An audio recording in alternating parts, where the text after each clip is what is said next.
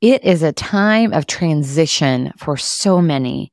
No doubt you are leading through change in some way as life is full of inevitable pivots. My daughter Mason has just finished her junior year at Indiana University. She changed her focus this year and is studying abroad in Santiago, Chile for eight weeks this summer. So there is much transition in her life right now. And she's going to share her struggles and insight over the next few weeks, taking over some of our daily doses of leadership. Check it out. My mom and I were in the car last week, gabbing like we always do, when she said something really insightful that got me thinking. I have been discussing and researching change so much lately because, as I'm sure you know by now, because I have mentioned it in every episode thus far, I am in a time of major transition.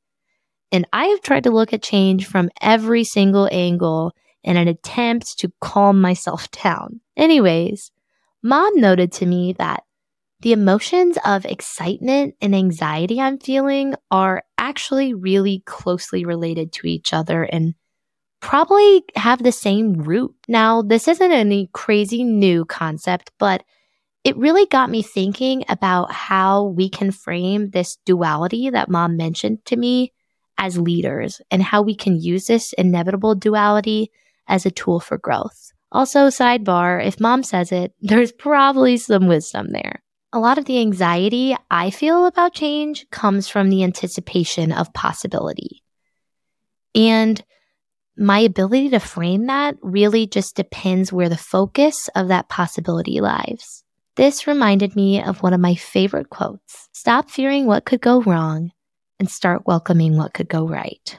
I am a firm believer that so much of our experience comes from what we focus on and where we choose to intentionally put our energy. For me, anxiety is my natural response in this situation.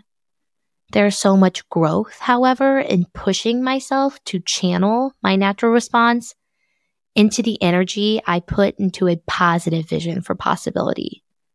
I'm trying to teach myself to use this anxious energy to create the experience that I hope to get from this big change in my life. And I'm starting to realize as leaders, we have the ability to embrace this duality for our own growth. And I would push you to do the same.